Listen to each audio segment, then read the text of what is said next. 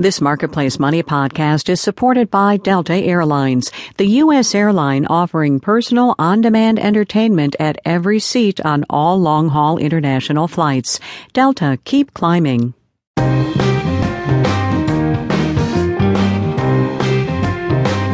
I'm David Lazarus of the LA Times, and this is the Marketplace Money podcast for the weekend of May 9th, 2014. This week, while you're hearing this, you should be thinking a little bit more about this. Also, we'll give advice about the people who are advising you, and of course, we'll be taking your money questions.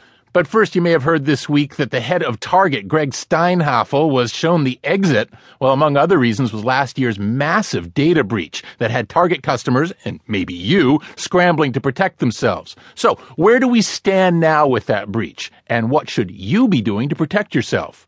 Ben Johnson is the host of Marketplace Tech, and he's here to loop us in. Hiya, Ben. Hey, how you doing? I'm good. So, big week for Target, big week for former CEO Gregg Steinhafel. Are we surprised that this guy was handed his hat?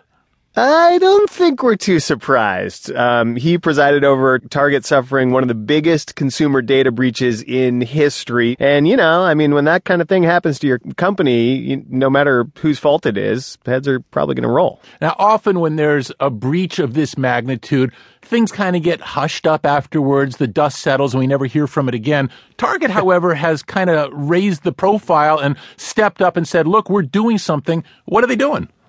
Well, they seem to be pretty committed to turning things around. I mean, I think it would be hard for them to not uh, make some uh, make some efforts in this regard, considering just the size of this thing. Um, the company has announced it's going to switch all of its payment kiosks at all stores in the U.S., uh, and they'll be replaced by this coming September.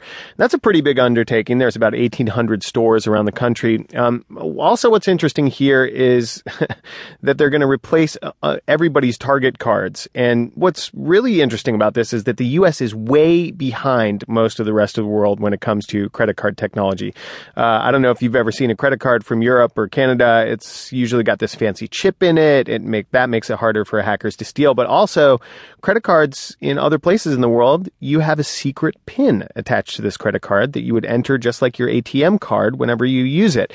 So Target says it's going to replace uh, all of its cards with these sort of uh, chip and PIN PIN cards. Now, that's really interesting because the big credit card networks, Visa, MasterCard, have said, look, we've got to switch over to chip and PIN to make things more secure. They've given an October 2015 deadline, and yet Target seems to be stepping things up.